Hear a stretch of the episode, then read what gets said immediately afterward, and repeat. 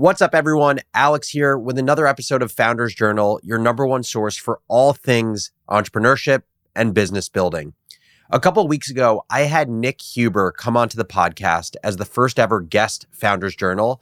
If you haven't listened to that episode yet, go check it out now or after you've listened to this episode. Doesn't matter when. All I know is a lot of people emailed me basically saying that it was incredible. Nick talked about his rise from starting a service business in college to buying his first self storage property, now having $150 million worth of self storage while also owning 10 cash flowing businesses. I got so many emails from listeners saying how much they liked this episode, so much so that they want to get guest episodes in just the constant flow of this show. Sort of makes me wonder if y'all are just tired of hearing my voice. But in all seriousness, I think these guest journals are going to be such a core part of Founders Journal because I'm not an expert on everything, but I have access to a lot of experts. And so I would love for them to tell their stories and share their lessons as well. Anyways, today I'm bringing on another guest, actually, guests, a dynamic duo within the Morning Brew universe, Michael Sikand and Simran Sandhu. They are the founders of Our Future, a media company that covers all things business for Gen Z. And these two guys are absolutely crushing it. Our Future specializes in short form video content that breaks down businesses, entrepreneurship, finance, tech, you name it. And they are honestly how I view Austin and myself just eight years earlier. They are hungry. They are on the cutting edge of media. They know more about media for Gen Z than basically anyone else I know. And they're already near a million subscribers across Instagram, TikTok, and YouTube, and they're just getting started in addition to all of this content they've already created, they're launching their own podcast and it's called Our Future Podcast. It's basically the most important strategies, tactics, and tips from the best Gen Z entrepreneurs on planet Earth. Make sure to follow it and subscribe to hear more of those stories. But on this episode of Founders Journal, Michael and Simi talk about how they started Our Future from the dorm room, how they built it up, and how they ultimately got acquired by Morning Brew. And while selling your business might seem like the finish line, there's a whole other side of post acquisition life that you have to consider and that Mike and Simi are going to share with you. So we're going to dive right in right after this quick break.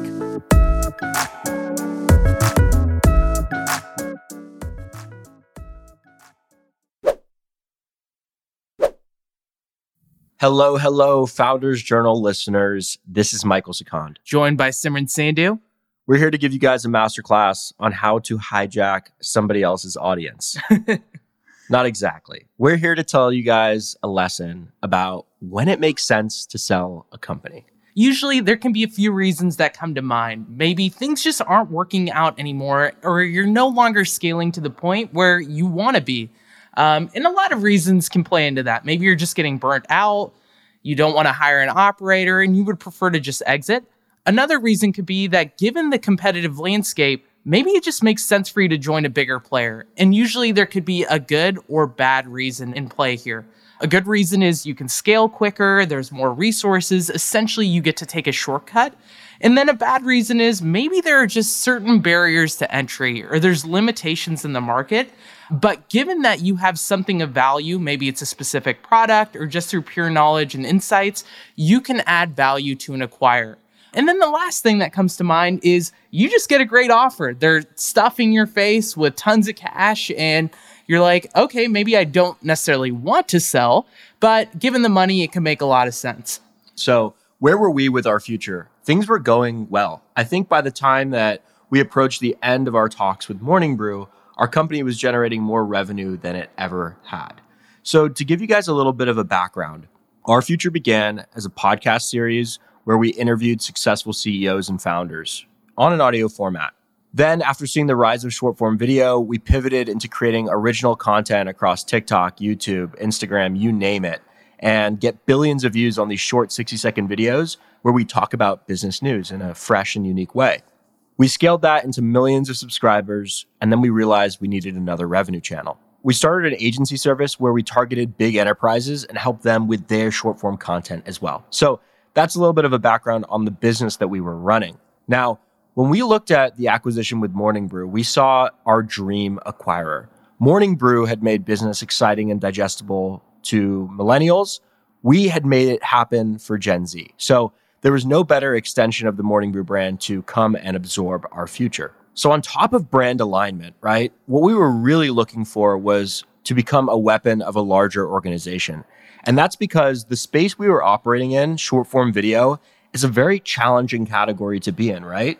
You don't control the views, you don't control the audience, and you're built atop these layers of social media platforms. So it's very hard to have a sustainable business that can stand the test of time and can wrestle its way through algorithm changes when you have no idea what's coming to you. Morning Brew, they built an email newsletter, they built a very defensible, sustainable business with a strong audience, and they own that audience. And now our future can help and benefit through some of those channels. Whether it's us being on this new pod and being able to tell you guys about our new podcast with our future, or it's getting shouted out in the daily newsletter or doing collab posts with Morning Brew's Instagram, the synergies have been fantastic. You also have to recognize the limitations within your industry. We chose an industry where it's extremely easy to get started, being media. However, over time, you realize that there is a pretty significant cap to this model. You're primarily dependent on advertising, which can be, you know, volatile and fluctuate. You'll have really, really good months. You're going to have bad months. It's hard to build a business off of that, especially when you and several other media organizations are competing for the same advertising dollars. And so that was something that we recognized within our own approach, which was we may not necessarily want to spend the next 10, 15, 20 years building a business in this space. And so what we realized is once we decided to go down the acquisition path, we wanted to find out creative ways to get on an acquirer's radar. And I think there's a few different ways that you can approach this. So, first step is recognizing who would even want to buy this company. I think a good way to look at it is one, is there a bigger, more established competitor? For us, it was Morning Brew. Another aspect could be it's a startup, fresh funds. They're looking to make some quick moves in the space so you can take advantage of that. Another reason could come into the strategic category. So, one thing could have been maybe it was a D2C company looking for, you know, a media arm so they could reduce their CAC. Another example of this we've seen play out in the media space is HubSpot buying The Hustle, right? It's a big SaaS company, and The Hustle provided this opportunity for lead gen and customer acquisition. Or maybe it's private equity. It's someone who thinks they can run your business better than you can or take it to the next level, and they're willing to cut off the fat and do whatever it takes. in exchange, you, you're flush with cash. And now there's even like micro private equity, right? You can go yeah. with Gazdecki with uh, acquire.com and still try and find yourself with a, a small exit of some kind. So it's been cool to see the marketplaces emerge lately. But getting on an acquirer's radar, I mean, in my opinion, the best thing you can do to position your company for an exit is to turn your ideal acquirer into your customer somehow or a stakeholder in some sense. So let me wind back the clock. I was hell bent on talking to, to Alex Lieberman. It's crazy I'm on his podcast right now, even though he's not here. I was a Michigan student and I reached out to him and I got an interview with him on my podcast. And he had no idea what I was doing. I don't think he took my vision to create the next big business media brand seriously. However, I was able to establish that rapport. And then I just kept proving my value to him. I connected Alex with the chief growth officer of Beyond Meat and the chief financial officer of StockX. And I brought them all together for an awesome panel that took place at a Michigan online entrepreneurship conference. So I was always keeping this person who had built the business that I wanted to build close enough at arm's reach so that I could ask him questions, learn from him, get that mentorship, and just kind of get into his headspace a little bit, as well as just being an avid consumer of his content. Now, let's fast forward to when we had built a significant business and audience. Austin Reef, I had been on Twitter a little bit, and somehow Austin had stumbled into my little universe through my tweets. I think I got on his radar because Morning Brew was a customer of our future. Morning Brew was looking for our future to drive email conversions for the newsletter. And what we were doing was creating an interesting video about Alex or Austin and our content. Or maybe we talk about how Warren Buffett reads a newspaper every single day. So creative hooks. And then we tell our audience to subscribe to Morning Brew after. These deals that Morning Brew did with our future in the fall of 2021 ended up driving tens of thousands of new Morning Brew subscribers. So if the writing was on the wall in any way, it was in dollars and cents. And I think that's a great way to get the attention of an acquirer is to drive real value and have them be your customer. Yeah, I think a great point that anyone can take, regardless of what industry they're in, is you want to get the acquirer involved early on. And so, to Michael's point, you can either work with them or be a partner with them in some capacity. For us, to Michael's point, it was driving tens of thousands of subscribers through ad deals for Morning Brew. Or if you're looking to raise funding, that's a great opportunity to to get them involved as well. Get them to be the lead investor. You see this a lot in tech. You see this a lot in healthcare. So that's another cheat code. There's also ways where you can get intros through friends and family. So maybe it's something where maybe you're just connected in a space, or all it takes is one very well connected person in your network to make an intro to someone at the company. Maybe they buy into your idea and conversations escalate, and you can make the most out of that. And I think the last way you can approach this is just through scrappy ways. We even heard of a guy, this guy, Kenan Saleh, who sold his company to Lyft, and it all took place on a LinkedIn conversation. He just reached out to someone on the corporate development team there and was able to facilitate a conversation and exit that company. Well, look at what we did. We reached out to the biggest player in the media market, and it was originally through the lens of fundraising that we were going to raise money for our future and build a media conglomerate is how we got some of these potential acquirers interested. So maybe it's also a cheat code to like look to these companies to raise money, but at the end of the day, they're going to be more interested in an acquisition because exactly. that makes more sense for a lot of companies, especially yep. smaller ones than corporate venture capital. So what happens is once you're in front of the right people at these companies, now you can think about how you want to frame the company and how you're going to negotiate and ultimately sell. I think a few things to note here, most importantly for us, one of the biggest learning is most of the time it's going to take longer than you expect. The deal is probably going to fall through a few times before it actually gets to a point where the offer makes sense for both parties. Roses are red, violets are blue, deals fall through. And I think it's so important that you have the right people around you. And this comes in one on the technical side. So you need the right lawyer, you need the right accountant, right? There's a lot of people where you may be working with someone just because they're the cheaper option, but recognize that that can actually hurt you in the long term if they mess up on, you know, an important term that's very uh, significant for you in the long term. And I think ultimately, if you've never sold a company before, it's really important that you lean on experienced people around you. So this can be uh, trusted advisors, mentors, and I think that was something we did with with our future as well. We had this in the form of John Pleasants, and this guy isn't like a brand name celebrity in business by any means, but he is well known. I remember sending an email to Mark Cuban about raising money. He's like, "Oh, I love John." John is a former president of a, a, Disney unit and used to eat lunch with Bob Iger every Monday, and has sold multiple companies. Was on the board of Peloton. Uh, ended up selling like an oven company for like hundreds of millions. So the guy is absolutely credentialed and loaded in the business world.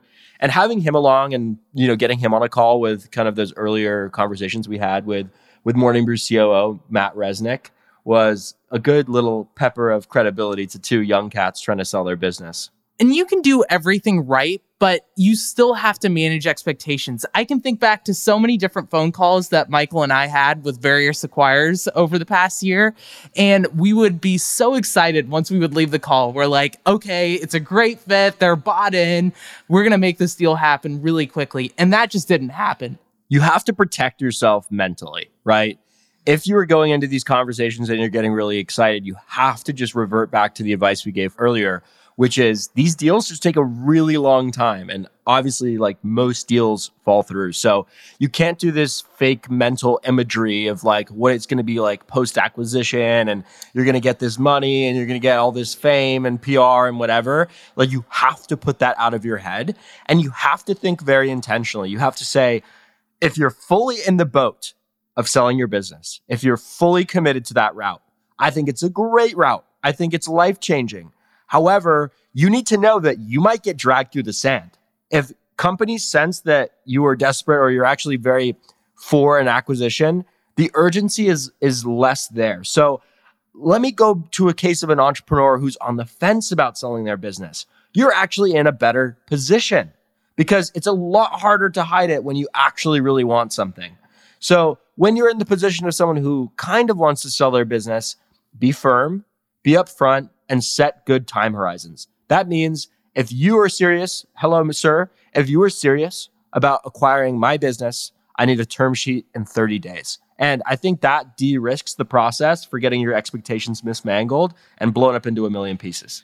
When it comes to making sure you don't get dragged in the sand, it's so important that you find out who the actual decision makers are. Because ultimately, what you don't want to happen is you get stuck behind these guys that we would commonly refer to as gatekeepers. They're people that make you feel like there's progress being made, but the needle isn't actually being moved.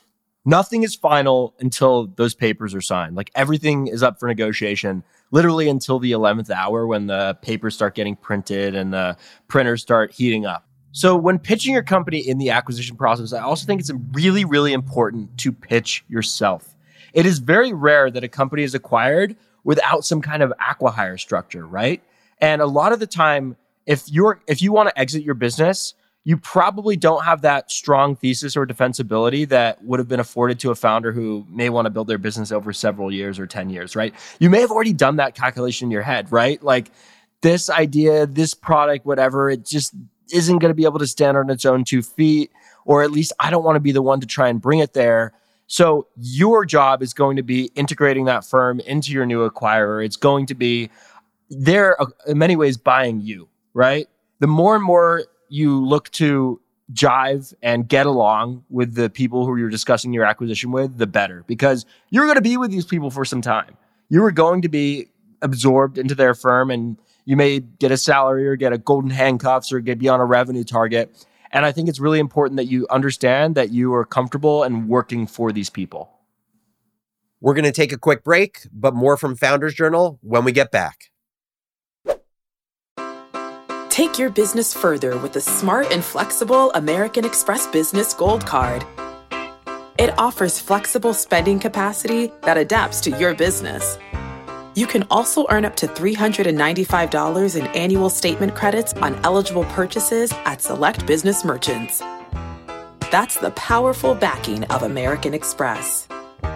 Terms apply. Learn more at americanexpress.com slash.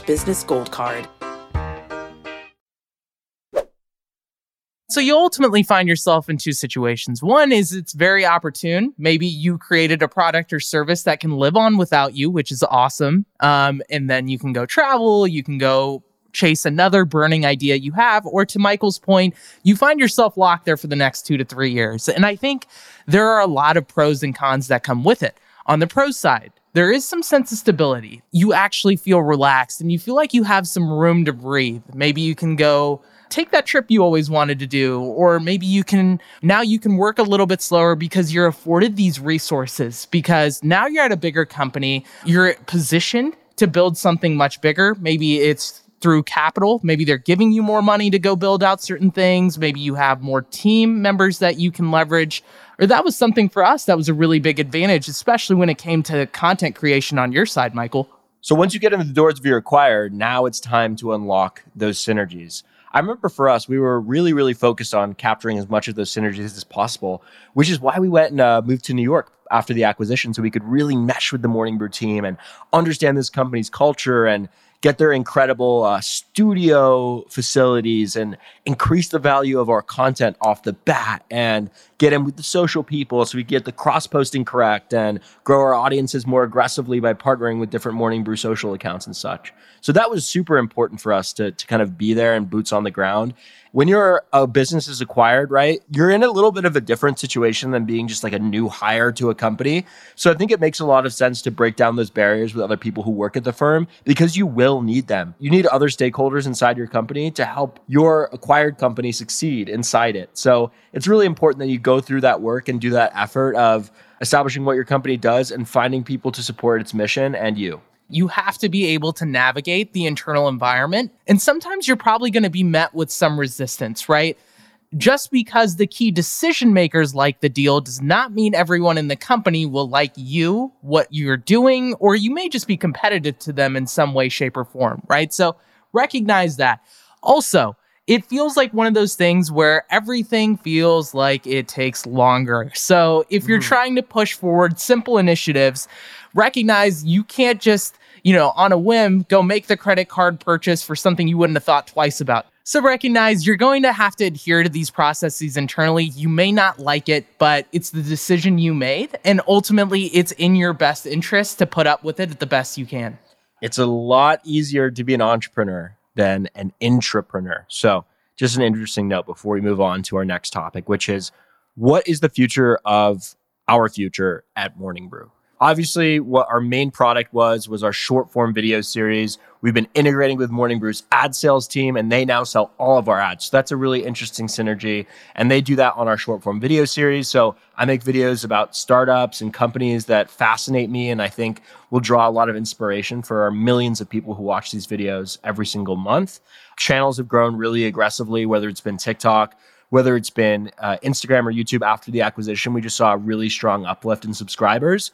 Maybe it was because of the stamp of credibility, but it was also because our production resources increased. My mind got clearer. I could focus more and I could hire more talent around myself to help our content be as good as it could be. And to supplement the original content side, we're also scaling out our enterprise agency division. So we're working with some of the biggest companies in B2B and even large podcast networks, which is super exciting. So it's taking everything we were doing before and adding a certain level of scale and intensity and honestly credibility that we've been able to leverage into more deals. And so, what I think we're most excited about in the near term horizon is this podcast we just launched.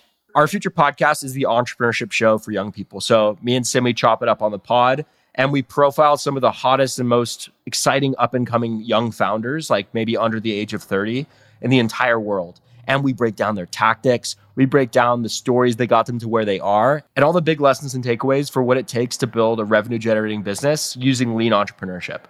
Most importantly, we just want this to be a guidebook or a tool that other young entrepreneurs can reference because when you're in the trenches building your very first company, we recognize how difficult that is. You're just hoping someone takes a bet on you. You don't know what you don't know. And so you find yourself learning through your mistakes. And hopefully, through this podcast, we can help you avoid some of those things. And we just had our second episode drop, and it was really cool. We talk about a 23 year old millionaire in the software implementation space and a 22 year old kid who managed to sell his fintech app to a hedge fund for tens of millions only a few years after immigrating to the US from China. So, we really go deep on these founders and we talk about what makes their stories different and the divergent thinking that got them to where they are. And I think the show is also pretty interesting for older folks as well to see kind of like what the new Zuckerbergs are up to and how young people are going about building their businesses in, in 2023. So thank you all for having us on Founders Journal. It was an absolute honor. You can check out our future podcast on YouTube, and you can also listen wherever you get your podcasts, Spotify, Apple Podcasts, etc. That will be linked in the show's description. Follow me and Simi on Twitter. I'm at Michael Sikand. Simi is at underscore Simi underscore. It's a terrible username, but you should definitely reach out to him because he knows a lot. In the meantime, let us know what you think. We love to hear your feedback, but catch us next Wednesday on episode number three at the Our Future podcast. And remember to stay frosty, baby. Boom.